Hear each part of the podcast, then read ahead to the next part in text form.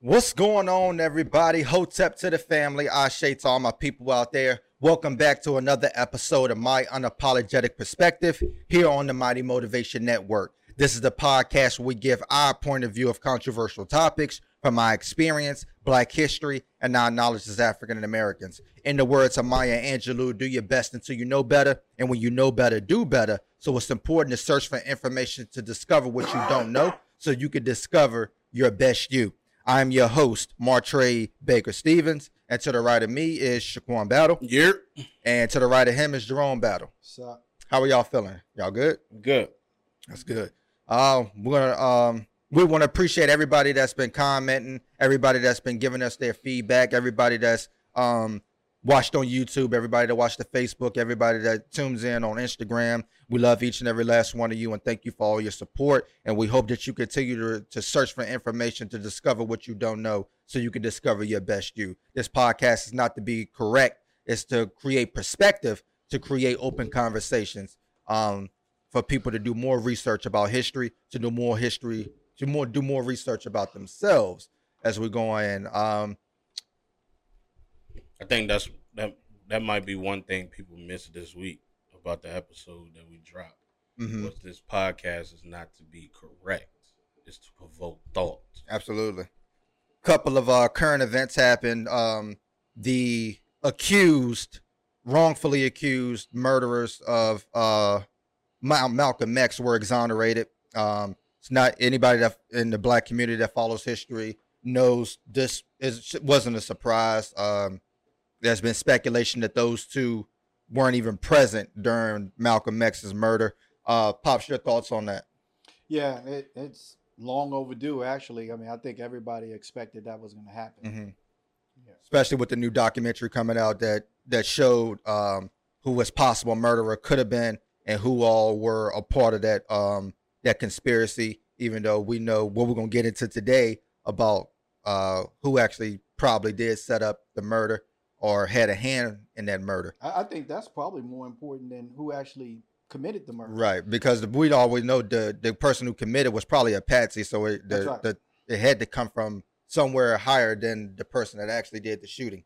And that you know that's symbolic of when we talk about Martin Luther King's assassination hmm um, as well. You know, there's always the the person that, as you say, the patsy, the one that's found guilty of pulling the trigger. Yeah, But that's not the most important part. Yeah. It's the orchestration and the coordination of what happened. yeah, Who the- was behind it. yeah. The word assassination creates a hierarchy in that murder. Uh, absolutely. Um. Also, Kyle Rittenhouse found not guilty. Something that we, but we're not shocked about. We talked Um, about on the podcast. absolutely. But I will we'll go ahead and admit though, I was wrong. I said he was going to get found guilty of the gun charge. Well, we they dismissed yeah, that. just dismissed right? that. Right. Well, we're gonna get into that within the within the confines of today's topic. Um, today we're gonna talk about something that Dad's been talking about on this podcast, probably for about the last ten episodes at least. Is you know um, fear of African Americans being truthful to white supremacy in America, or African Americans happen to try to be subordinate in America, and how African Americans have been waking up for the past uh, 50, 60 years and how it's frowned upon upon those white supremacy groups to try to keep black people in that subordinate um in that subordinate status. Uh Dad, just give us some insight on why that's important when they talk about, you know, the history of blacks just being subordinate. Yeah, I think it's important in, in a lot of fact, factors, but let's just talk about from the historical aspect. What is the importance of history, right? So the importance of history is one to tell you how things transpired to where Mhm. they are today. And it's important because you want to know the contributions and things about the people that contributed. Mm-hmm. So it's important for cultural reasons, um, heritage regions, and then to uh, make association to you personally today. Mm-hmm. And it's always good to know what people in your family or people that look like you did in the past. Mm-hmm. For us, we don't really have that. Right. Um, and it starts with 1619 is the date that history likes like to place blacks in America, enslaved blacks in America. And I think the enslaved part is most important.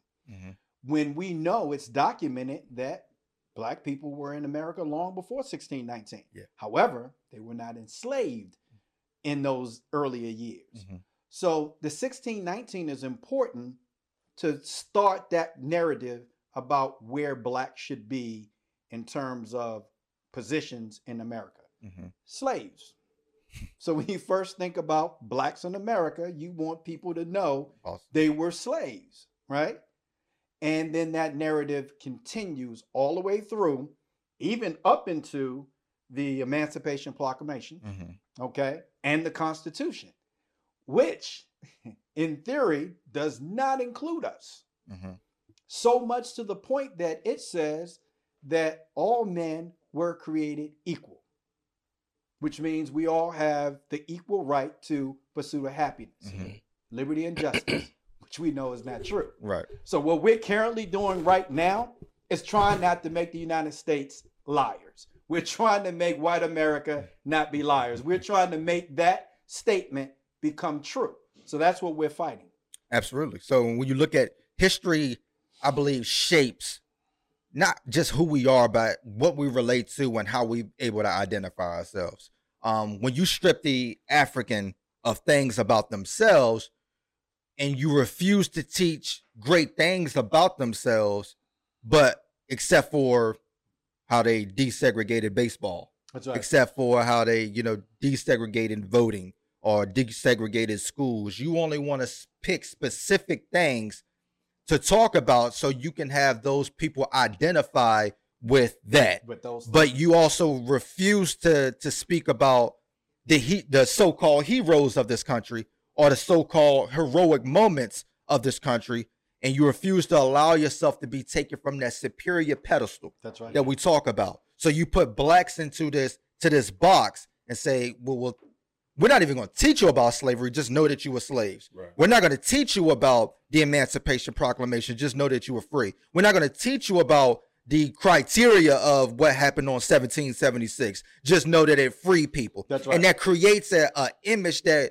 okay that we all were free. It's not true. That's that right. creates an image that you know we all were created equal. We all were doing these things together, and that's simply not true. Even when you look at the the wars that we talked about on this podcast, black people participated and some went right back into slavery. That's right. It, it creates a, a psyche, and you refuse to do that on the opposite end. That's you, right. You you talk about George Washington, but you don't want to mention slavery when it comes to George Washington. You don't want to mention when it comes to Thomas Jefferson because it creates a psyche of white supremacy coming down off the pedestal that they don't want to do. So you remain in the box, we remain on the pedestal, and we'll keep it out there. So we'll we control what you think.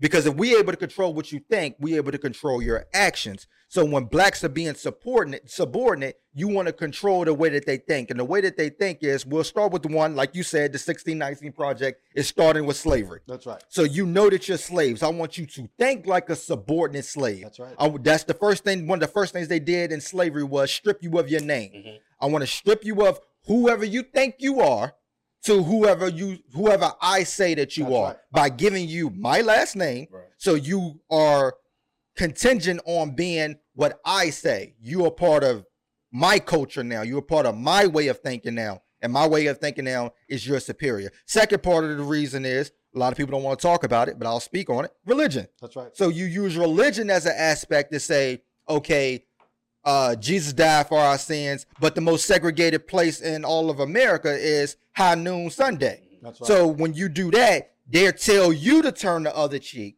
They tell you to go and pray about it. They tell you to, to, to, to practice these things that's in the Bible. And we'll have our heaven here on earth while you look for yours in the sky. The third way, of course, is education that we talked about. Other one is politics. You also have economically. We can we talked about going back in, in history on how blacks are denied capital, all of these type of things. We talking about socially being subordinate. You don't want activists to speak out. You don't want people to, to post about things. You don't want people to tweet about things. And we also music and entertainment. There are people talk about how bad hip hop is. There are rappers that came to to to the forefront and said, "Hey, look, we had 20 songs on the album. 10 might have been club songs, 10 might have been talking about police brutality, talking about racism, and the record label said no, you can't put those ten Right. on there, and they released the ten that's the party music. That's right. So you have to understand who controls the market. White right. supremacy. Who controls the movies where black people are predicted and uh, put in a certain box? Hollywood. It's not. That's not black culture. That's white America. That's white supremacy. That's right. So when you begin to look at all of the statuses that create what we call um, racial divide or create what we call the institutionalized of white supremacy, it comes from every layer. There's layers to white supremacy. That's right. There are layers to it, and you have to understand how all of it works to make black people identify with the European style structure. That's right. What are your thoughts on that? Well, the, the two easiest ways to control a person mentally for them to be subordinate one is change their perspective, Mm-hmm. which is to tell us that, you know, we were slaves, not that we were here first. And uh, the second is leverage your knowledge. And you just spoke about that by, um, you know, the, the church always say, once they got the mind, they got the rest of you. It's, it's going to follow. So Mhm. that's the two ways to uh, control a person mentally change their perspective and leverage your knowledge not not what really mm-hmm. happened but your knowledge Absolutely. And that's why we can't talk about education enough because in the ed- in the educational system, you're taught to stand to do the pledge of allegiance before the flag. Right. That creates that that that patriotic person.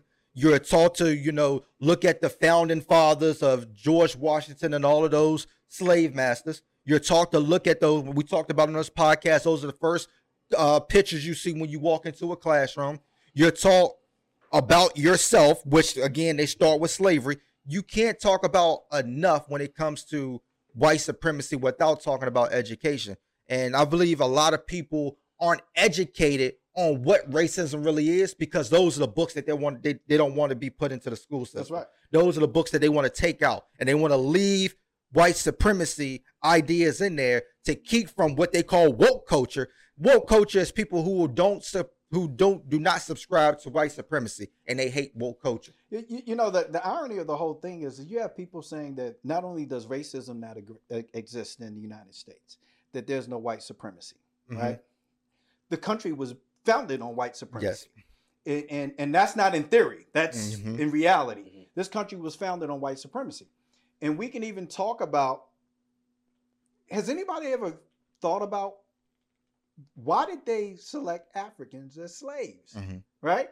Even when the original slaves came from Angola, Mm-hmm. but the whole concept was we needed they they needed to find somebody that they perceived as being inferior. Mm-hmm. So it started from that box from the very beginning. Let's get those folks because they're inferior. We believe that the white race is superior. Mm-hmm. So this country was founded on supremacy. Mm-hmm. So that means that everything through the laws, the constitutions, the constitution of this country was based on white supremacy. Mm-hmm. So if you start there, why does it surprise everybody that it still exists? Mm-hmm. The structure of this country was founded on white supremacy. Mm-hmm. So everything is geared towards white supremacy. So when you look at the Constitution, people say, well, there's so many amendments because they did not consider any of these Mhm. things when they wrote the original Constitution. Mhm.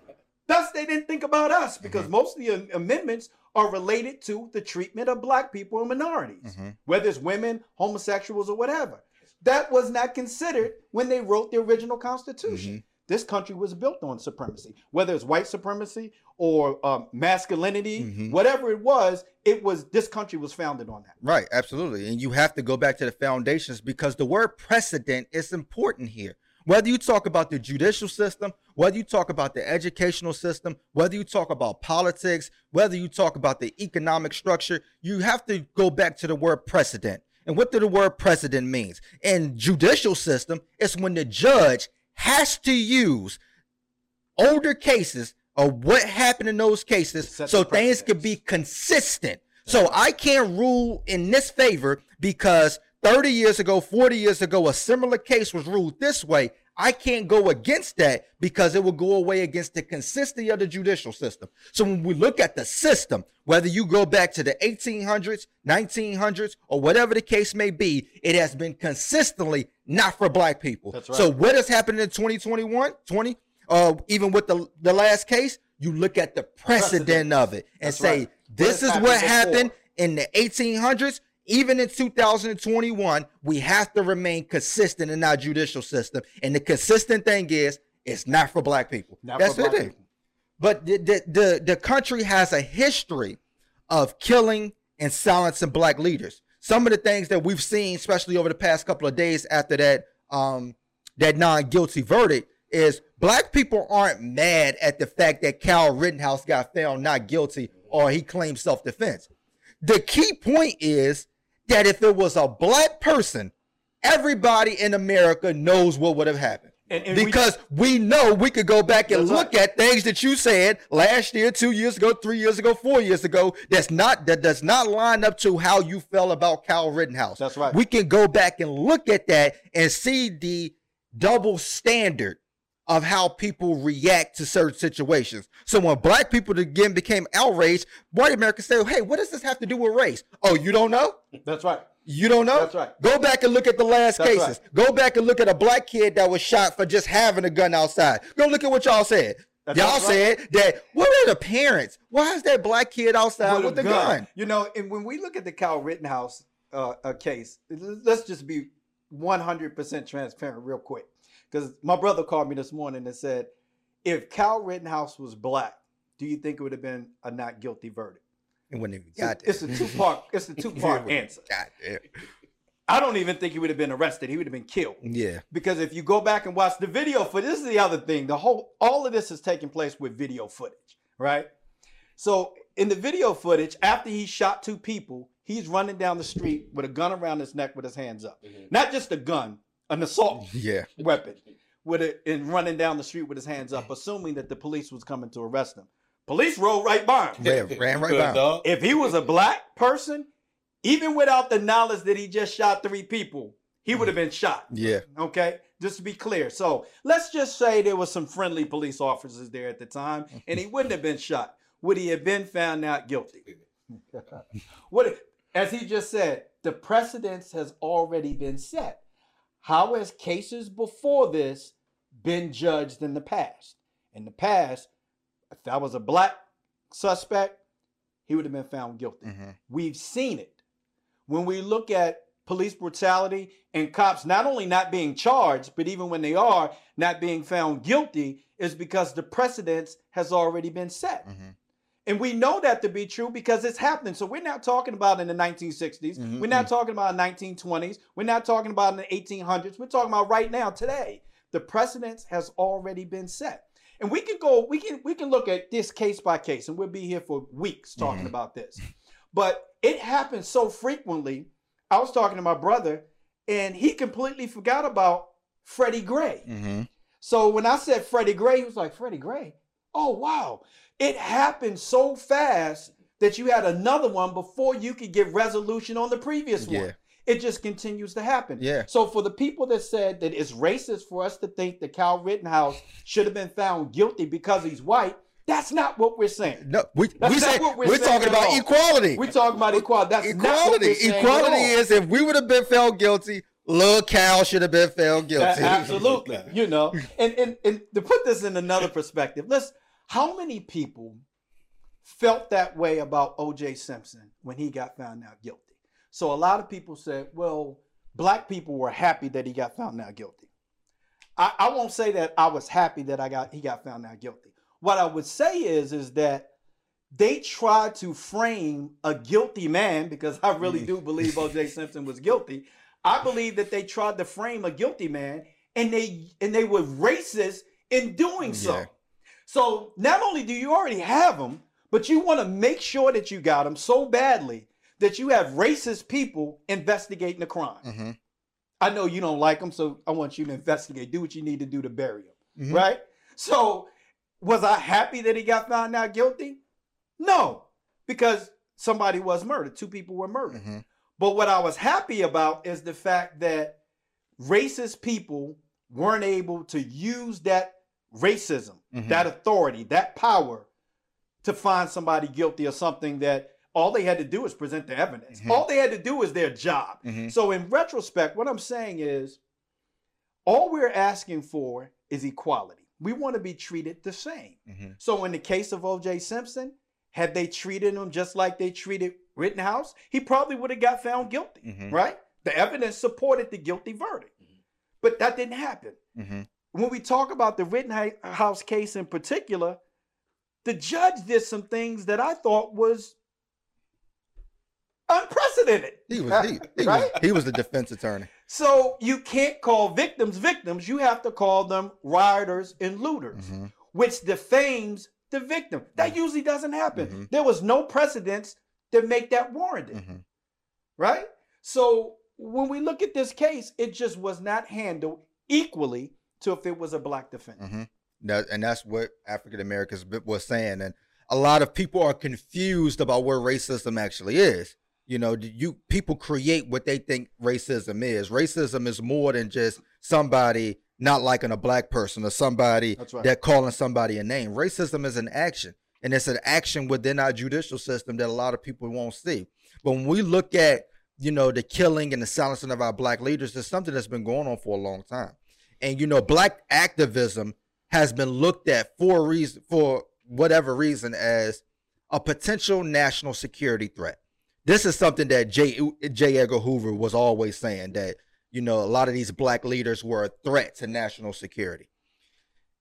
You know what a, a threat to national security is called? It's actually called terrorism. Mhm. You know what the definition of terrorism is? I'm gonna give it to you.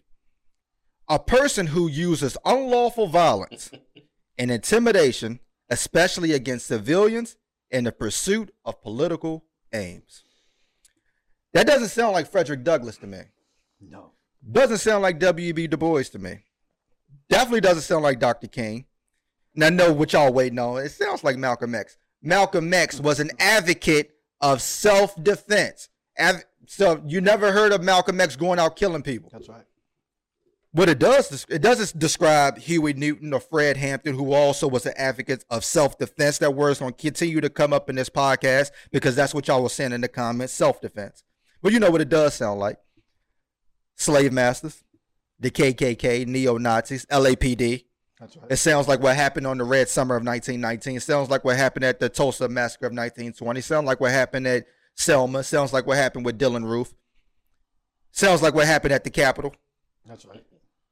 That's what true national security threat is. But when you hear the word threat, it's always targeted towards the African American, uh, especially when it comes to national security. That means you are threatening white supremacy's way of thinking. That's right. And that's a problem in America. Has nothing to do with nothing else other than race. We know that FBI targeted African Americans under J. Edgar Hoover because he wanted to stop what they called the Black Messiah. And he wanted, and in words, it says, I want to prevent the rise of a Messiah who could unify and electrify black people that would disregard white command or white supremacy, white key. superiority That's right. Key right there. the truth is too much the truth can be too much for white america to try to grasp because the disrespect has become generational to generational and anybody who has benefited from that do not want to let go of that privilege. And that's one thing that we're seeing in these comments i'm seeing people comment on everybody's status the latest on facebook.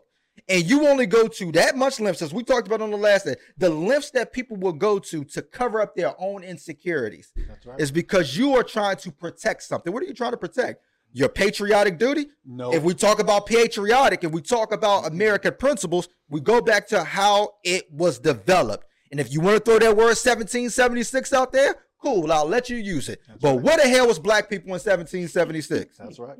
That's right. Silencing is when you use phrases like Black Lives Matter and you come back and say, no, all lives matter. Blue lives matter. It's creating that type of silence silencing for anything somebody says that disregards your own belief right. system of white superiority. That's saying, that's telling us that you don't tell us what matters. We'll tell you what matters we create the narrative. That is silencing African American leaders, that's silencing all African Americans to create that unification That's and that electrifying unity that J. Edgar Hoover did not want to happen. And now you're seeing the babies of those people that were silencing standing up, and everybody has a media platform to speak out for themselves. Uh, we'll take a quick commercial break. We'll be right back. And we are back. If you go to YouTube, type in the Mighty Motivation Network, you can catch up on all the latest episodes. If you go to Facebook, type in My Unapologetic Perspective, you can catch up on all the latest details happening in the African American uh in the African American diaspora. Um let, let's continue on and move forward. Um the question of why are people afraid of black people talking about history and Well, racism? hold on, Vic. Can I? Okay. I want to read something real quick. Uh, it's a poem from uh, Layla Saad. I don't. I'm not sure if that's how you pronounce the last name or not, but I know my black people going. They really gonna feel this one. It, it says, "I'm tired of defending my humanity. Mhm. I'm tired of debating the truth of my lived experiences." Sound like much what y'all did this week on Facebook. Mhm. I'm tired of not being able to speak my mind without A fear, of retribution. Yep. I'm tired of injustice and discrimination. I'm tired of having to be twice as good and two steps ahead just to fucking live. hmm I'm tired of having to be str- the strong one, the resilient one, the one who acts better than she's being treated. I'm tired of screaming that I'm being hurt and being punished for it while my abusers Are are protected, protected and enabled. enabled. hmm I'm tired of being tired. I'm so damn tired. Now, when you hear that, what what where's your mind going to? Give me your analysis of of that. for me, it's like she said, we always got to be twice as good and two steps ahead. For women, they got to be three times as good, three times step ahead. Because black women got it the hardest in this country. Mm-hmm. Whether it's sports, they get paid the least to do the same thing that the male athletes do. Far as teachers, far as if you're working in the nursing field, um, and then for black men, I, I think about I think about my son when he's with me, and it, it goes back to one of my favorite um, one of my favorite quotes by you: two different Americas. Mm-hmm. When he's with me, he's in one America. When he's with his mom, he's in a whole different America. Because we we live two different lives in two different counties. Mm-hmm. Um, but what I get from this is black people they're fed up, they're tired, and the the the end sound like a black mom. I'm tired of being tired, and I'm so damn tired. Mm-hmm. So tired of explaining that we are mistreated in this country. So tired of explaining that when it comes to these laws, they're not for us. The court system is not for men and it's not for black people. Mm-hmm. Absolutely. You know, when we look at why people are so afraid of of black people speaking out and the history about racism, about oppression, about injustice. Um, I think every episode now has just been talking about this because like it's just it's just something that that never gets old. It's just something that's just been constant. Um, because next week it'll be something else, you know, and the Yeah. week got to be something you have, else. Like you'll it have doesn't plenty of stop. opportunities to talk about it because it's going to continue to happen Mm. because you have so many people who still refuse to believe that it exists. Mhm, And I'm I, I can't me I'm not white, so I can't say whether they really believe that or not. mhm, But I think it's more about from the perspective that you talked about that they feel threatened. Their their privilege is being threatened. And when you threaten somebody's privilege, they want to try to stop it. mhm, And I think that's what they're doing. So they downplay the extent of racism and discrimination in Mhm. this country. And I have a hard time with the people that do that because they're not the ones being discriminated Mhm. against. Right. You can't tell me when I've when, when I've been discriminated against enough and you can't talk about it anymore because if I'm being discriminated against, I can talk about it Mhm. whenever I want. Or when they tell you to get over it. Yeah. Uh, it, and I know you want to get into this, but it brings up the point of what you had the um, commentator say about LeBron James shut up, Shut up and, and dribble. dribble. And people say, well, what's the problem with professional athletes speaking out about this? Well, the problem is, is that they have a huge audience. Yeah, You that's the thing. it's very impactful when you have these folks come out and talk about these type of things because obviously that's how you get change Mhm. is that one people have to know what's going on and they have to have people that's standing up for it and then from there you can institute change Mhm. i don't they don't want athletes doing that so when you hear lebron james came out you know a few years ago and talked about it i think her name was lori something She- Laura uh, Ingraham. or yeah, like yeah. Said, you know, shut up and dribble. Um, and you said the same thing when people like uh Mookie Betts spoke out and and uh, Colin uh, Kaepernick. yeah, Col- Colin Kaepernick and a couple other African American players.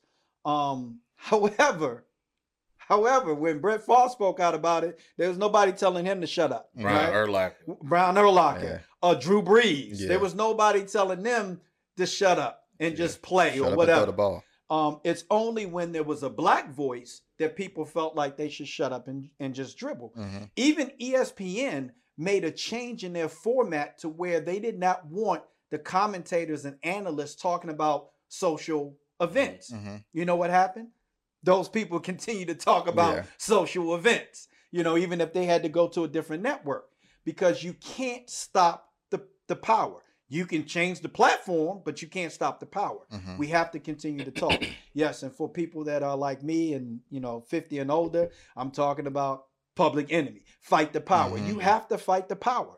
Um, and you fight the power the best way you can. And most of the time, that's by trying to educate other people and talking about things when things happen. And Mhm. that's what we're trying to do with this podcast. Right. And you know, most people say, you know, that you know, LeBron James and all of them are influencing other people. That's true. But they're, they're influencing people from their millions of, of of followers. But you have to understand that those are human beings that they're influenced by our thoughts. Mhm. They listen, they watch the the the people that we watch, listen to the people that we listen to, and they come up with our theories and put it on a uh, a million dollar platform, a million right. view platform, and they're speaking out for black people. So when you see this, you you're trying to say that they're influencing us, but really we influencing them right. because they have a, a platform to be able to get our message out to the masses. So people hate that because they don't want to see again to electrify Mhm. the black community. That's You right. don't want to try to electrify the black community because the more African Americans speak up, the more African Americans will educate themselves outside of that subordinate box, the more African Americans will wake up out of that turn the other cheek, just go pray about it, give it time mentality. It's not a threat to national security. It's a threat to privileged security, That's right. entitled security, racial security. And when you threaten someone with control over a people for 400 years, what are they going to do besides fight or flight? That's right. And you want to try to keep those black peoples as being subordinate as possible and keep us in that box from developing these type of things. And it ain't just athletes.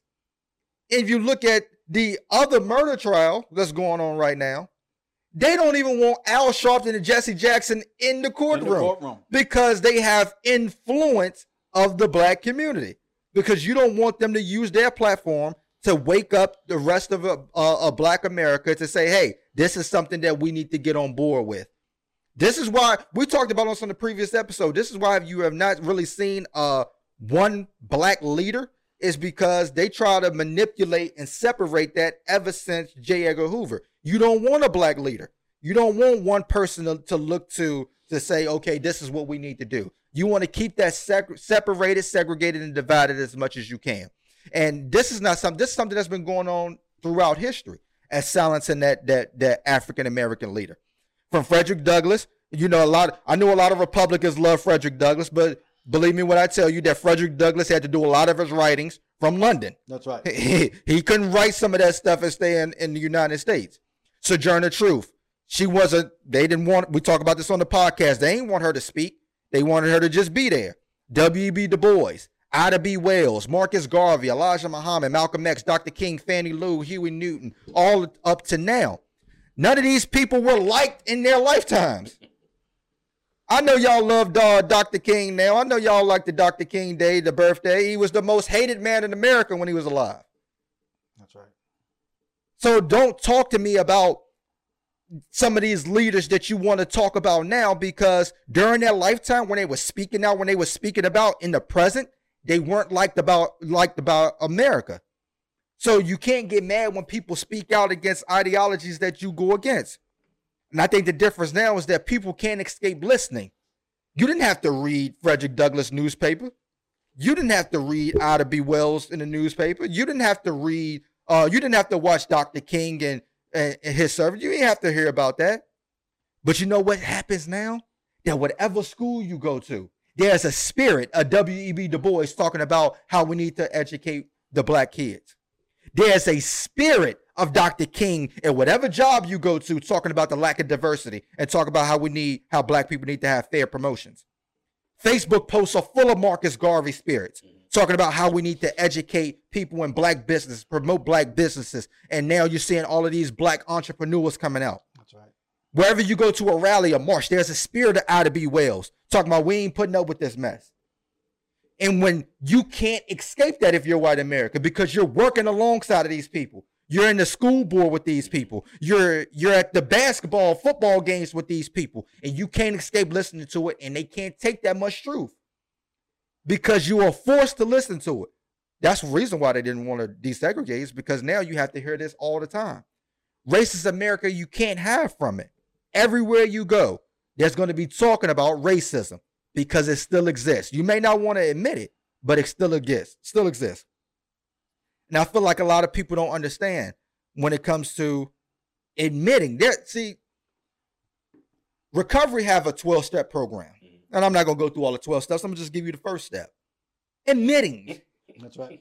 That's all. Admit your powerlessness. So a lot of people don't even want to admit that it's a racist control factor. That's right. Because if you have to admit it, then I got to have accountability for it. And if I have accountability for it, then I got to take action for it. That's right. So we're going to uh, exclude the last two because I don't even want to admit it.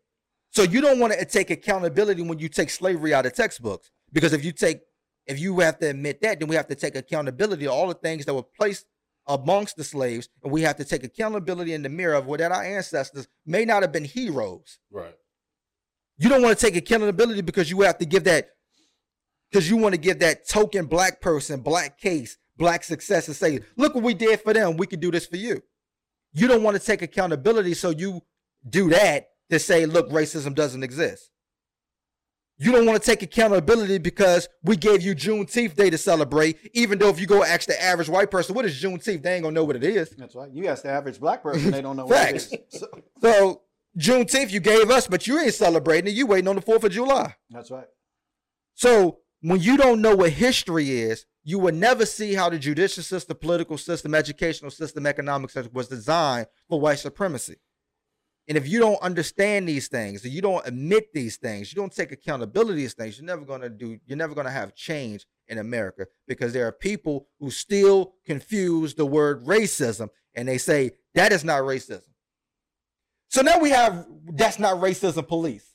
So what you mean to tell me is what you can do is I can go on everybody's Facebook status and say that's not racism. But something that's blatantly racist, I don't see y'all talking about it. So I'll stand up against it to just disprove that it doesn't that that's not racism, but I won't stand up for it when I see it. That's so right. the same people who said that Kyle Rittenhouse is not ra- it was not a racist situation, you didn't post anything about Ahmaud Arbery. You didn't post anything about George Floyd. That's you right. didn't post anything about Trayvon Martin. You didn't post anything about Breonna Taylor. You didn't post anything about all the places where it was probably blatantly racist. You didn't stand up for it. So you're only the police when you're trying to disregard that it's not about race. That's right. That's it. And, and they, they, I think uh, again on the Rittenhouse situation, I think a lot of people are misinformed about what most black people are saying. Mm-hmm. Whether Rittenhouse was racist or not is irrelevant. Right. We're not even talking about him. Right? We're talking about the treatment that he got because of his white privilege. Mhm. That's what we're talking about. We're not talking about him and, and what he did or did not do. What we're saying that if the roles were reversed, if it was a white, if it was a black defendant, would he have gotten the same treatment? Mm-hmm. And we say no. That's what we're saying. And and, and the thing is, is it's precedented. As Baker said, it's precedented. This is what this country does. We can even go back. You know, and I, we talk about this, but there was another case that happened earlier in the week. Julius Jones yeah, Right? Absolutely. on death row for 20 years for a crime that he says he didn't commit, Mhm. and evidence support that. hmm Another guy, co-defendant, who was convicted of the same crime, said that he actually lied. He committed the crime, and he swore to this. He committed the crime and framed Julius Jones. Yeah. The guy's name is something Jordan. And the two other co-defendants said that he actually planted the blood in the house. did Absolutely. Yeah. Absolutely. And all of this was told under oath to law enforcement. Mm-mm. You go get a brother, just so people know, Julius Jones was a college student, Mhm. right? You go get a brother who's trying to do something with himself, and now you've put this murder on him and put him on death row for 20 years, right? So, and, and in hindsight, so of course, everybody loves the fact that the governor came in and said, okay, we're going to take death penalty off the table even though the parole board had already voted three to one, I think it was, to give him life with the possibility of parole, which means he would almost been eligible immediately for parole. Mhm. The governor not only goes in and says, "No, we're going to commute the death sentence, uh, life in prison, without the possibility, of parole." So uh, again, if he had been white, would this have happened? Any of it? Mhm. if from the framing all the way up to what the governor did. Would this have happened if he was white? Mm. Precedent says no. No. Let's just talk about one quick thing. The death penalty in itself, a lot of people don't know why that came about. The death penalty was the government's solution to lynchings Yeah. lynchings. That was the government's solution. We're going to create something because before that, most of lynchings were committed by mobs, Right. not by not by law enforcement, but by By mob. mobs, and they did it on the courthouse lawn. Yeah. So we can clearly see how this creates the narrative for how black people view the justice system. So when you go to a courthouse, what do you think? I'm going to be treated unfairly Mhm. before 2020, when you went to a courthouse, you usually saw some statue, some remnant that would put you in a certain place in history. Yeah. Put you in that box before you even went into the courthouse, right? When you go to museums, there was usually a remnant on the entrance that put you in a certain place. Yeah. So as you go in and view American history, I want you to know where your place is in history. Yeah. So you got these images early on before you did anything. So you come up with capital punishment Yeah. for the criminal. And we know disparingly who is most affected by that. But that's, that's not the death penalty, but people who have been wrongly convicted Convicted. and executed, Yeah. And then exonerated And then after they did. exonerated after the fact. right? So for people that don't believe that racism exists, what country do you live in? Because I want to go there, right? Because it ain't America. Yeah. All right. And for the people that say, well, if you're unhappy, go back to Africa. I ain't from Africa. I was born in Washington, D.C. All right. I was born in Washington, D.C. And it, it just, we, we just want to show you guys the narrative of how you continue to try to place us in a certain spot in this country. So even after slavery, what do you do? You create Jim Crow laws, right? Mhm. You do all these things to keep us from being equal to you. Right. Even when the law says we can vote, you want to kill people for going to vote, vote, which yeah. you did. And you wanted to stop people from voting, which you did. And the government, who knows we have a right to vote, didn't help us. Yeah. So the whole civil rights movement was not to get something that we didn't already have. Mhm. It was to, for to be able to practice what we already had. Mhm. So again, white white America, we don't want more than what you have. We just want to be treated fairly. Yeah. That's all we want. As James Brown said, we just want our share. That's That's, all we want. And we can't get that because privileged thinking, white supremacy still reigns in America. hmm Uh, we're gonna take a quick commercial break and we'll be right back. And we are back again. Go to YouTube, type in Mighty Motivation Network, catch up on all the latest episodes. Go to uh, Facebook, type in My Unapologetic Perspective, catch up on all the African American history among this diaspora. Um, we're gonna continue right back in um, because you know I think a lot of people are confused again with the word racism. You know, there are people who are now calling black people racist, which I don't believe can be true because black people don't affect any white person's ability um, to create economic success, create educational success, to create political success. I believe the word racism is an action. It is it is uh, how people act towards things to keep a certain group of people under into that um into that subordinate box that we talked about. So saying that black people are racist for one the white conviction is incorrect.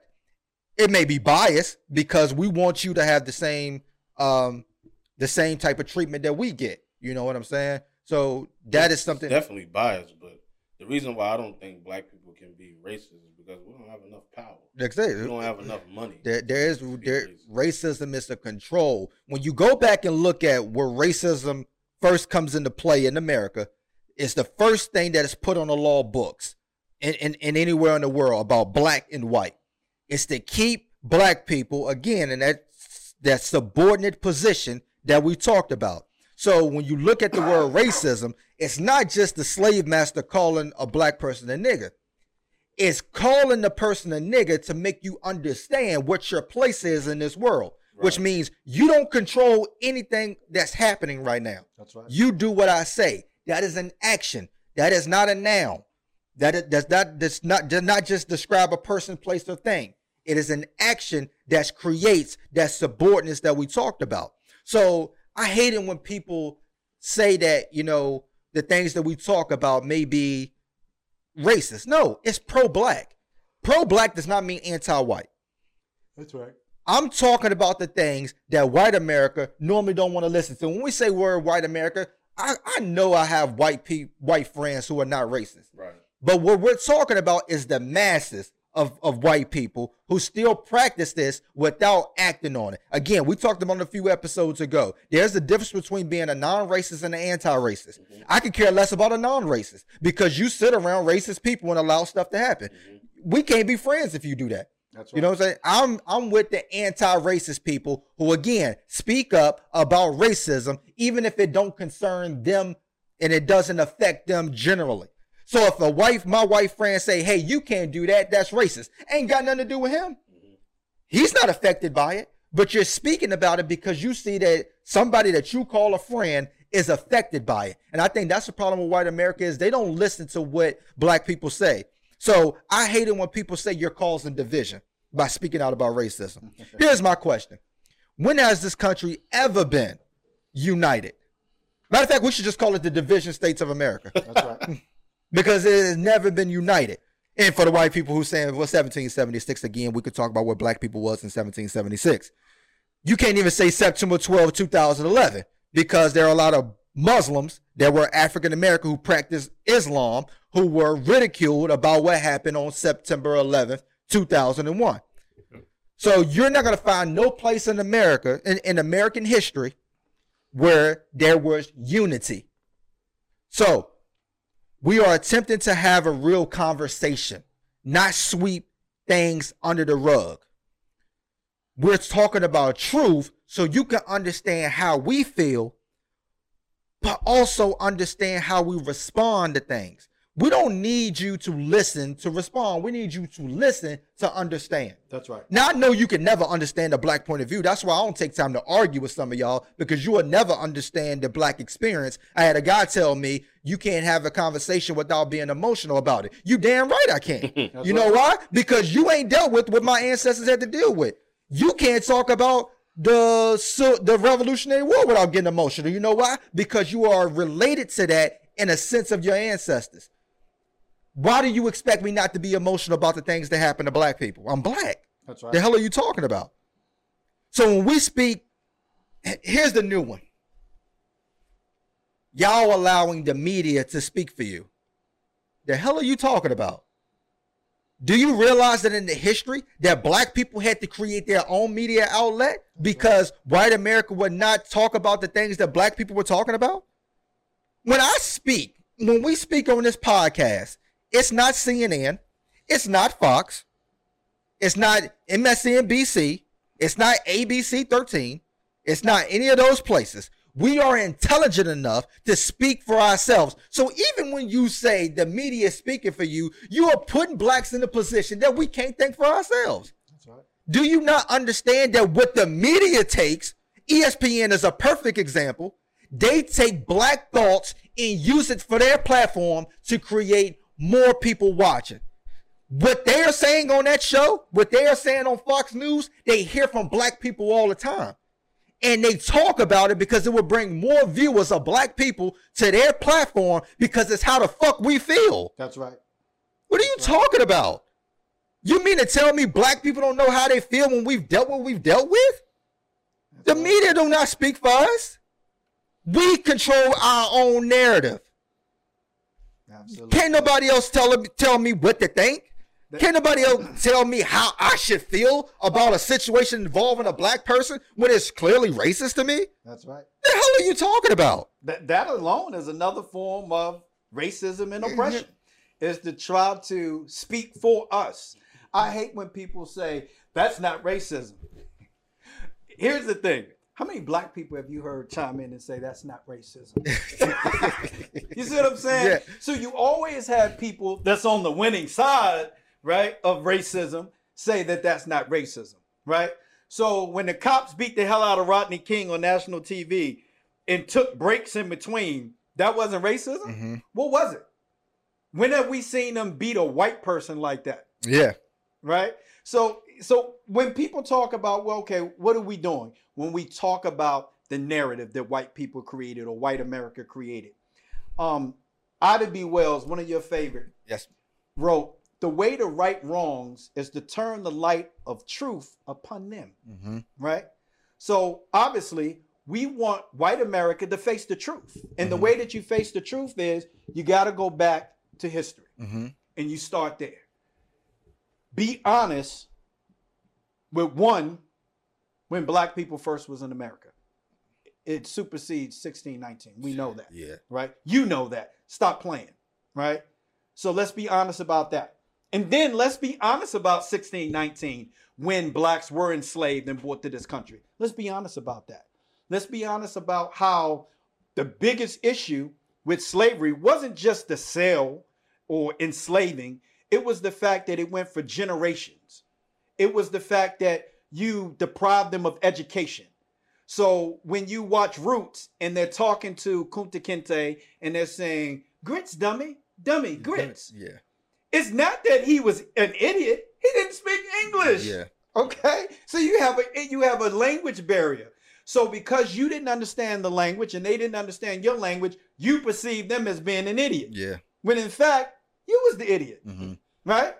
So even after slavery, the first thing you want to do is create laws to once again make blacks subordinate in this country. Mm-hmm. And you did that successfully through Jim Crow laws and a lot of other laws that we know about, right?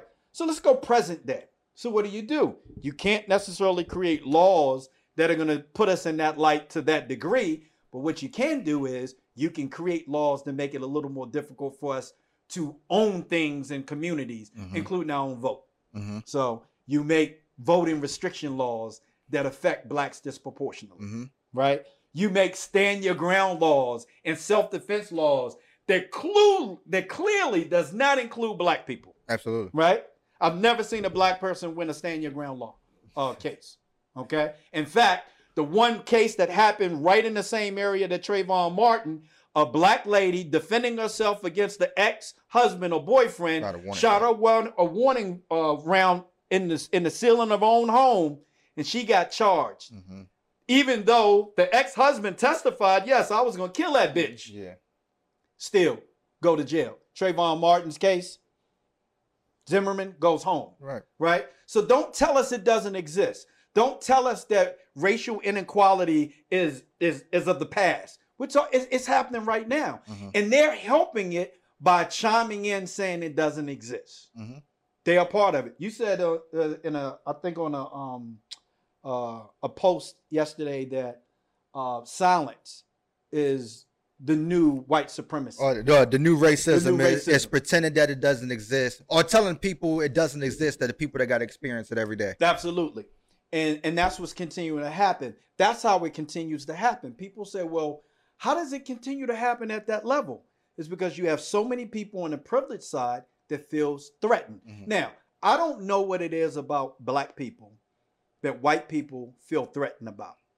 I don't know, but I'll give you a case.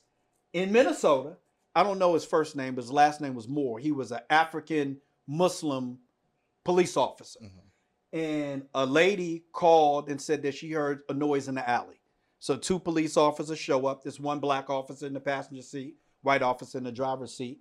And when they pull up, they hear some trash can rumbling. So the officer, black officer, fires a shot.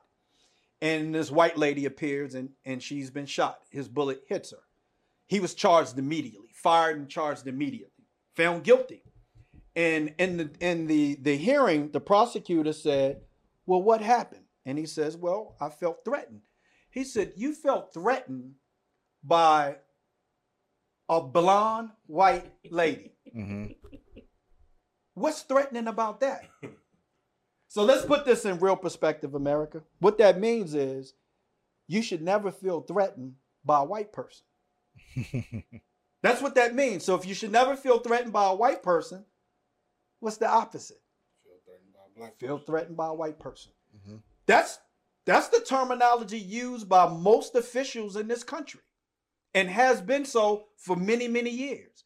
So when we talk about being threatened, we, we, we fit the profile. We talked about this before too. You fit the, you fit the description. Mhm. You're black. The victim was white. You're guilty. Simple as that. And that's been the narrative, and it continues. And it's not going to stop. What we're doing right now is hopefully informing people so that they can try to make a difference in their lives and their communities, right? But overall, I don't think the difference will be seen by me. I'm 52 years old. I, I don't know the difference is going to be seen because you have people like Donald Trump ran for president and decided based on that that there's millions of people in this country that still think the way that we're talking about today. And the minute the minute that he ran for president and won, states said, you know what, we don't need Donald Trump anymore. We can pass our own laws now. We Mhm. got it. Look at Texas. Mhm. Look at Virginia Mhm. right here in this state. Look at what's happening right now. You had the lieutenant governor, and we're gonna just gonna mention this real quick. We had a lieutenant governor who's black, and everybody went, "Yes, we got a black lieutenant governor."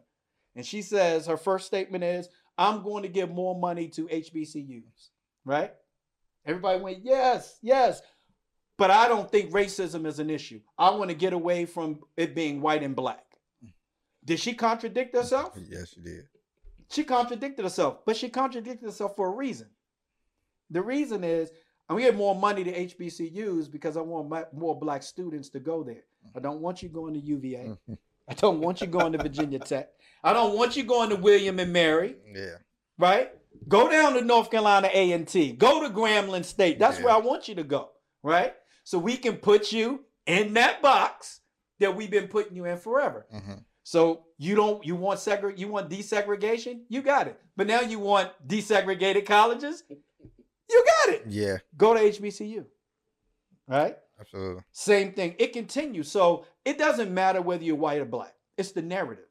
And the narrative continues to put black people in a specific place in America and it's subordinate, it's inferior to whites. Which Absolutely. means if you have somebody inferior, you have to have somebody that is superior. And white America believes it's them. This country was built on that. Yes, absolutely. And it's being challenged now. Um, my closing statements is, you know, when we talk about black empowerment, black history, ugly American history, you know, it's I know it makes white people feel uncomfortable. And and ain't nothing wrong with that. There's nothing wrong with feeling uncomfortable sometimes, you know? But it's about how we feel about what we've been through and what we are currently through.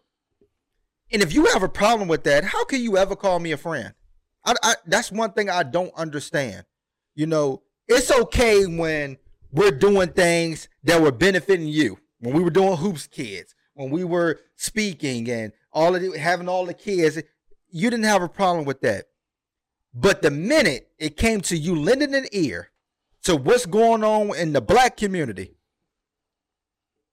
you fell back. People fell back. That's right. And I, for honestly, for me, I- thank you to the people who did, Cause it let me know that you ain't rock with me for me. You rock with me for who you wanted me to be. Going back to that subordinate box that we talked about. Right. You know, I hate it when people say go to go to other countries and see how good you have it here. So just because the United. States is not as bad economically as other countries, I'm supposed to be I'm supposed to be quiet about the wrongdoings that that goes on here. Understand? I was born here. There's a a, a scene in um a different world where Wayne says, "I was born here. My my, my ancestors fought wars for this country. We helped build this country That's right. on our backs. My children gonna be here. My grandchildren gonna be here. And the first thing that you say to me is, if you don't like it, you should go to a place where it ain't as good. So you you're acknowledging the flaws of the country, but saying it ain't as bad as some other places. That's right. Now, how dumb does that sound? We're gonna continue to point out the bullshit. Absolutely. And when it comes to blacks, there is nothing other countries can do to black people or half of black people that's worse than chattel slavery. That's right. I don't care what third world country you go to. I'd rather be broke and hungry than have to experience chattel slavery the way my ancestors did. Absolutely. And listen, I don't expect everybody to agree with us. This is this is what we call it the unapologetic perspective. And I'm not against people who disagree with me. There's a couple of friends they know we disagree all the time. And we shake hands and say, "You know what? I respect your perspective." That's it. Because they may not fully get where I'm coming from and I don't fully get where they're coming from, and that's all right. But I get mad when people who to who at people who expect African Americans to stop referring to history when it keeps repeating itself. Absolutely. You want to give me the date. I know what today's date is. What that got to do with anything? As if and it still is a repeating stuff. We can go back and we can compare Emmett Till to Trayvon Martin. That's right. The word self defense has been used by white America as a justification, but when blacks use it, it's still called violence. We can go back to Malcolm X. We can go back to the Black Panther Party for that. We can go back to Lena Baker in 1945 again for killing a white man who kidnapped and assaulted her. She claimed that she had been shot in self. She claimed that she shot him in self defense. You know what they did? They executed her and then exonerated her a few years ago. Right. We watched Brooke Richardson, Ohio 2019, kill her child. Got probation. Mhm.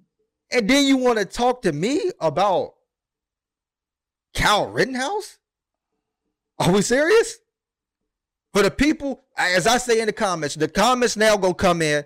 If you know history, you know what we talking about. That's If right. you do not know history, if you talking about that K through 12 bullcrap that they gave you in civics, in civics and social studies and American history, you referring to that, you don't know history. That's right.